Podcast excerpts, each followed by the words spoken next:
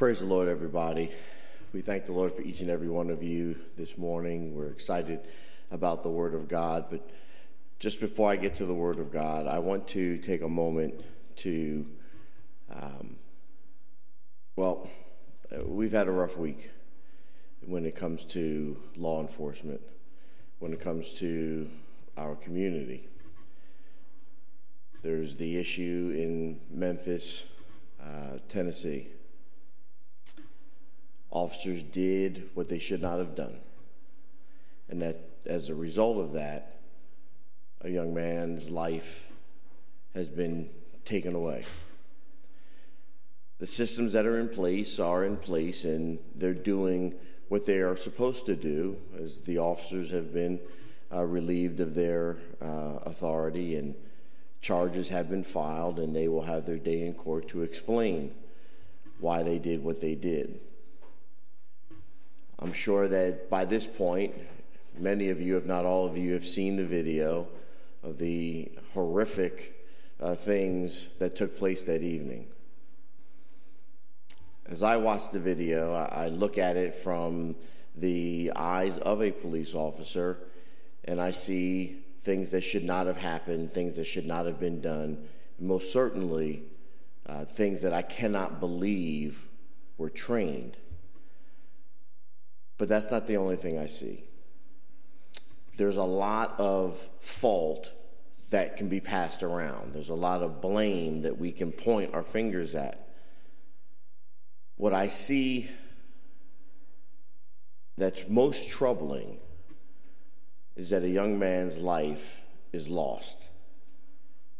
That a young man will now not be able to move forward with uh, creating um, a life and being productive in the community in which he lived, a family that's suffering, family of this young man and family of these five officers, a community that is suffering, a department that is suffering. Now, the news media will jump all over this and uh, make it about police abuse. And um, was there abuse? Was there a miscarriage of justice? Was there an unnecessary level of force used? I would say yes, there was, just from what I've seen. But does that mean that we as a people should begin to turn peaceful protests into riots? This is what the news media is hoping will happen because this then gives them something else for which to talk about, more things for them to put out. This is what is keeping this stirred. There are a lot of issues with what I've seen, and a lot of it comes back to training or maybe a lack of training. A lot of it comes back to the team that was created and what training was provided to that team to take the actions that they took. Younger officers.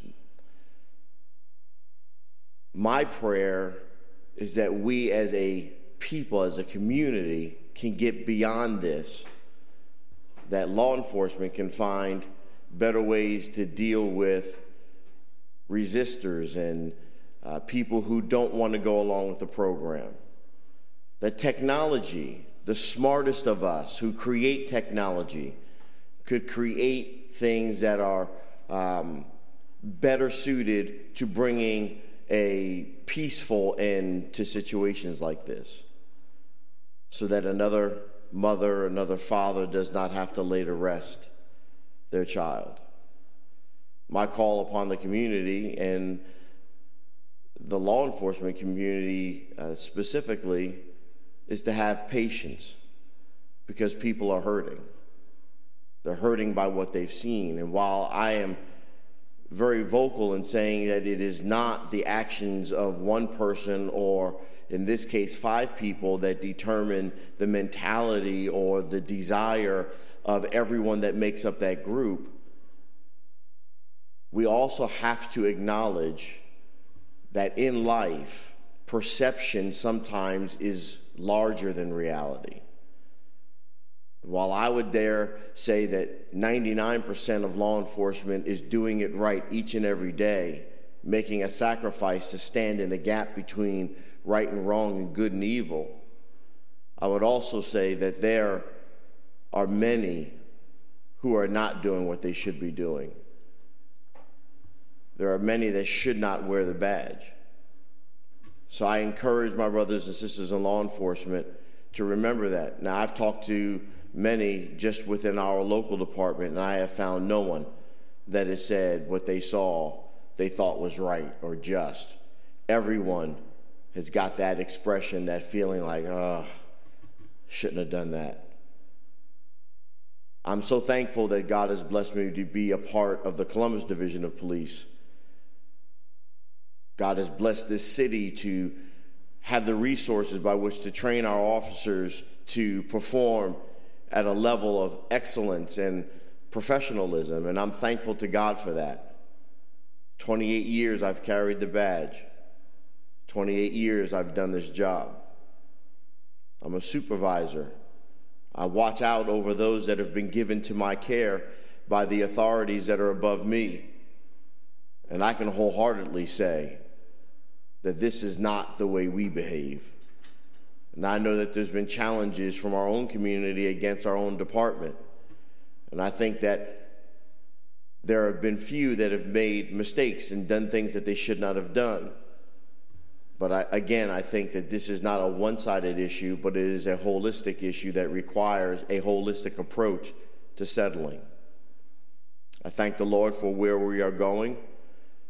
And I thank the Lord that, at least in this city, things have been calm and peaceful while everyone has the right to voice their concerns, we all must remember, especially those of us in the body of Christ, it should never be our default position a position of violence, for it is the call of God upon each of us to even for our enemies pray.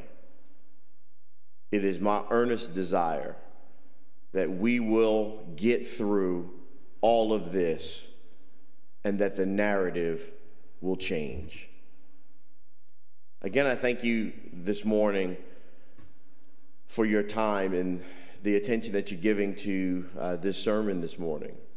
And I want to talk to you. We're dealing in a, in a time of crisis. You can see uh, my backdrop this morning is not the customary church, but it is a very cold uh, looking picture. It is a picture of, uh, you know, ruggedness and hardship. I don't know if any of you have experienced cold or been stuck out in the cold, but it's not a very comfortable uh, experience. And this is what the backdrop is to demonstrate today.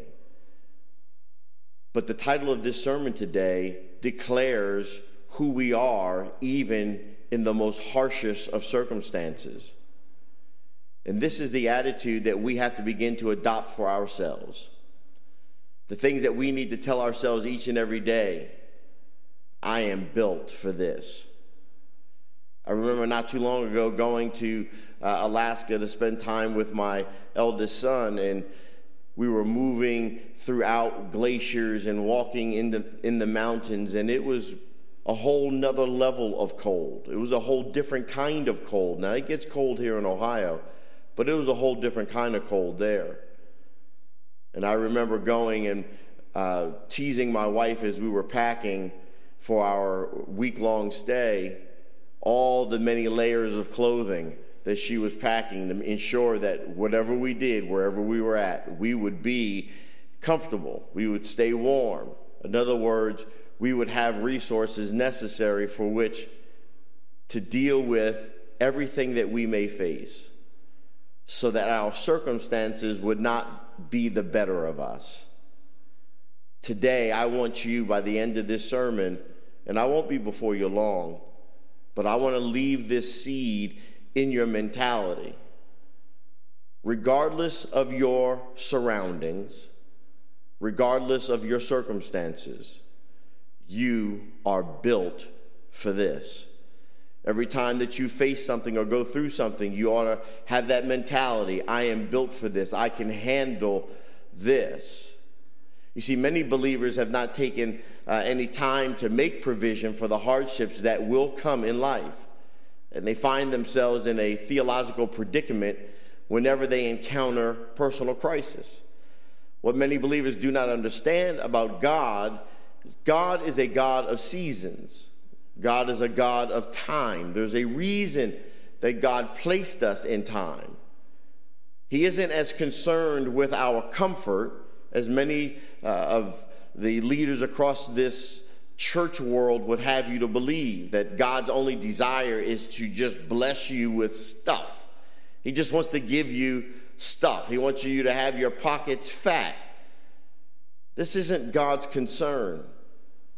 God is more concerned with getting out of us the investment that He has put into us, which in turn will bring authenticity to our faith.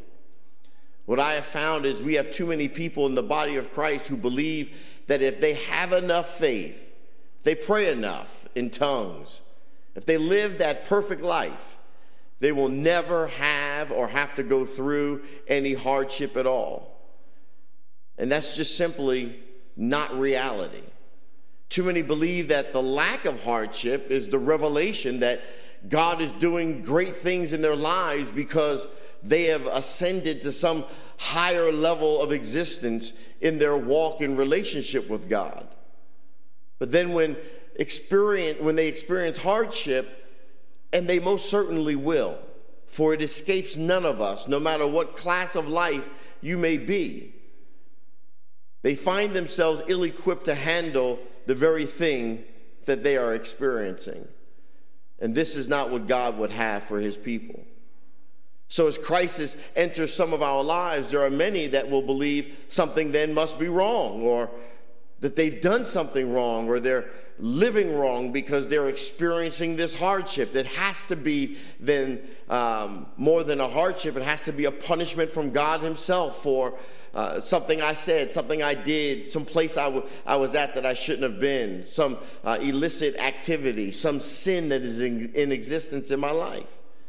And you often hear people make statements like, This shouldn't be happening to me. And what is even worse, you'll hear people say things like, I didn't do anything to deserve this. The idea that is being really projected is that there is a reason for their current crisis, and that reason has something to do with something that they have done. This kind of reasoning is what is called circumstantial theology, and it is not valid reasoning. Let me use it as an example a story recorded in the book of Acts about the Apostle Paul. There's something that you first need to remember. When the winds of life are blowing and the rains are beating against your every dream, I want you to never forget that God will, even in crisis, will keep you. Because God built you with a storm in mind. He has prepared you every day that preceded this day for every storm that is going to come. In the 27th and 28th chapters of the book of Acts, Paul finds himself aboard a ship ready to set sail to Italy. Now, this was not a pleasure cruise for the apostle, nor was he uh, in charge. He was not the captain of the boat or um, one of the crew members. Paul was a prisoner who was bound in shackles. Now, Paul had been doing the work that God had called him to do. But at that moment in time, there was certainly no evidence of any external blessing connected with what he was doing for God. While he's out at sea, the ship encounters a storm and the ship begins to sink. It is in this very moment that God gives Paul words of counsel that allowed this prisoner to become the keynote speaker on a sinking ship. Everyone was listening to him.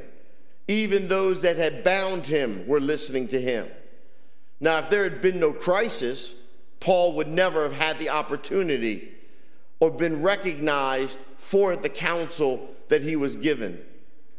As scripture uh, shows us, when the ship did sink, and everyone made it safely to, to the shore, just as Paul had prophesied they would, they found themselves on the island of Malta.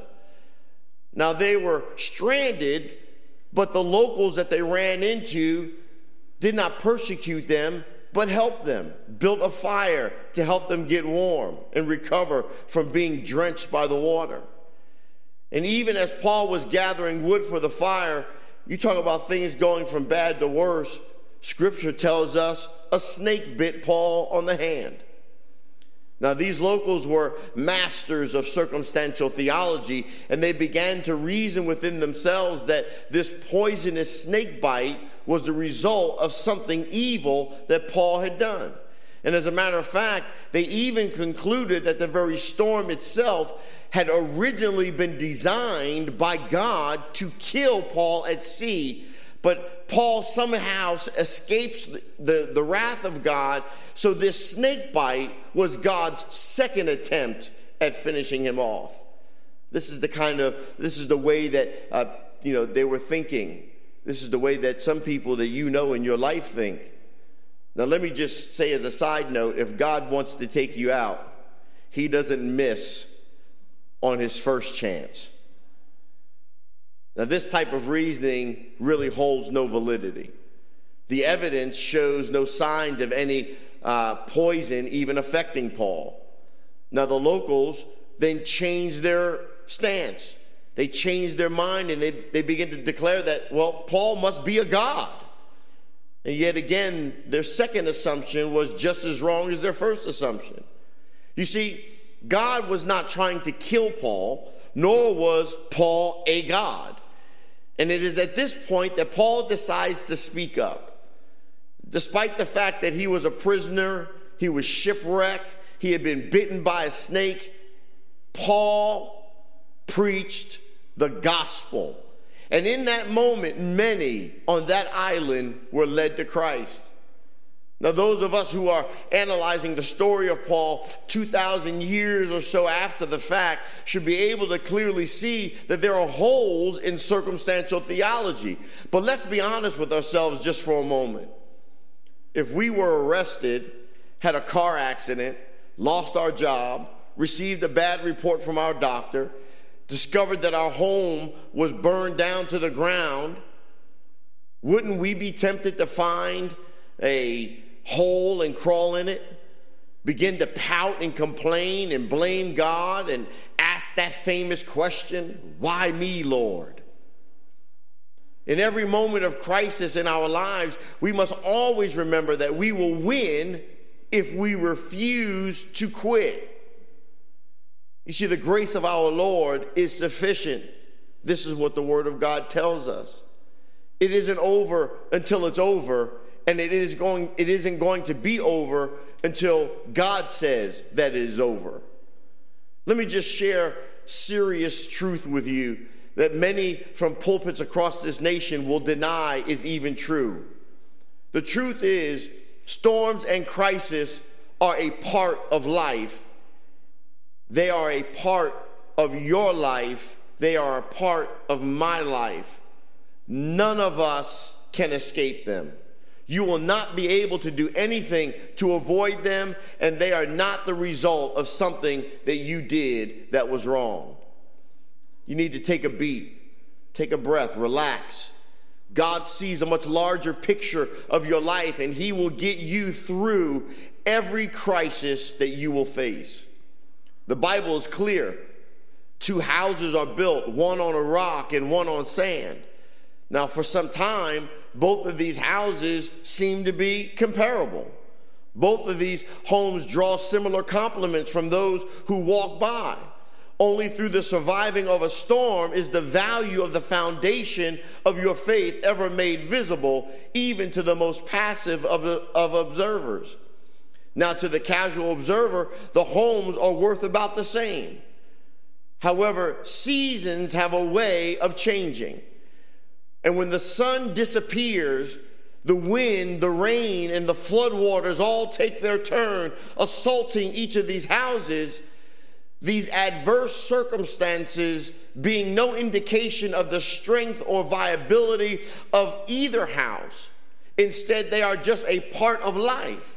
The evidence of the house's strength is only made visible after the storm is over. Of course, the house built on the sand will collapse because its foundation is weak. But the house that is built upon the rock will stand. It will weather the storm, even to the surprise of those who never took time to appreciate the foundation upon which both houses were built. The question is not, can the house be built, but rather, can it stand once it has been built? Never forget that when the winds of life are blowing and beating against your every dream, remember that God built you with a storm in mind. God knew rough days were going to come.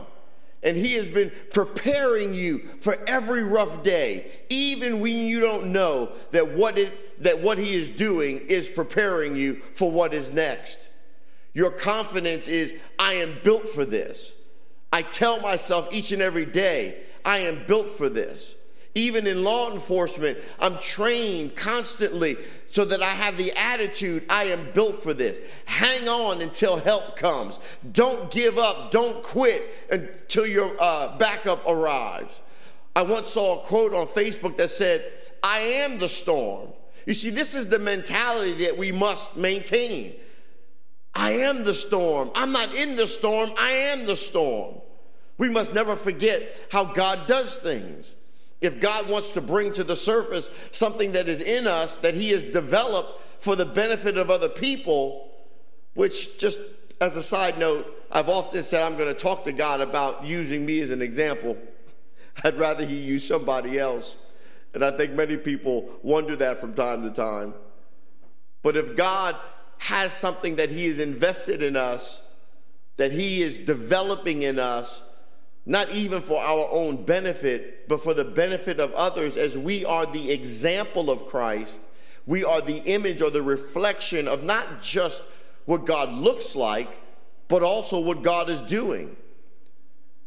The people that are requiring to receive the benefit that God is using and uh, birthing out of us will never see what God has created in us unless circumstances those very circumstances that are designed to bring those very things to life or into places where they have become visible. You see, only after the storm do you fully know that what was that what you were built for you can handle. Our provision for hardship is, is evident when we come to the place where we realize that God built us with a storm in mind. Remember the story about the two houses I just told you about. The man who built the house upon the rock knew that the sun wasn't going to shine each and every day. He knew that there was going to be a storm someday. Now, there will be days when everything won't work out as planned or as desired. If I know anything about the human condition, people will lie about you. They will stab you in the back.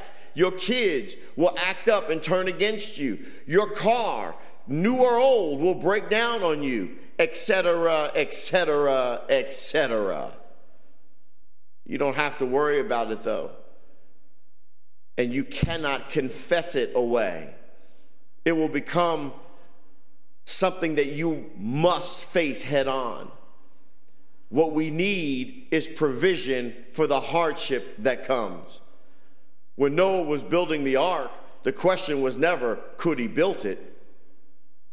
The imperative question was, can the thing he built float?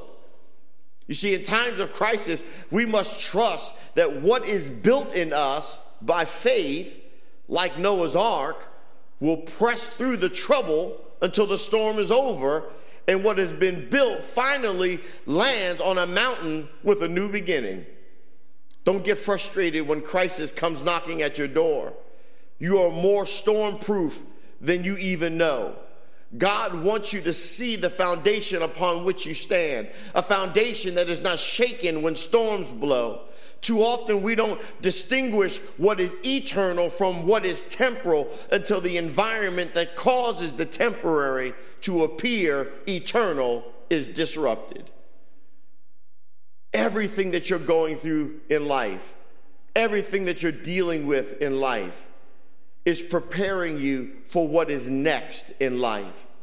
Because God would not have you ill equipped, unprepared, or lacking the resources necessary to be triumphant in every season of your life. The question is will you rely upon the foundation of God? Or are you like too many who have built their house on sand? And when the storms of life do come, your house is blown away. Think about this today, people of God. And remember to remind yourself each and every day as your foot hits the floor when you get out of the bed. You ought to tell yourself, tell your atmosphere, tell the enemy, tell the world, tell this system, I am built for whatever storm is headed my way. And it will not destroy me, but I will be triumphant in it and thereby declare the glory of God over all of it. Because greater is He that is in me than He that is in the world. God bless you this day. Have an awesome day in the Lord. And remember, there is no storm in life for which God has not prepared you to come through out on the other side, looking back, saying to yourself, I made it. This has been a production of the GMFC studios. God bless you.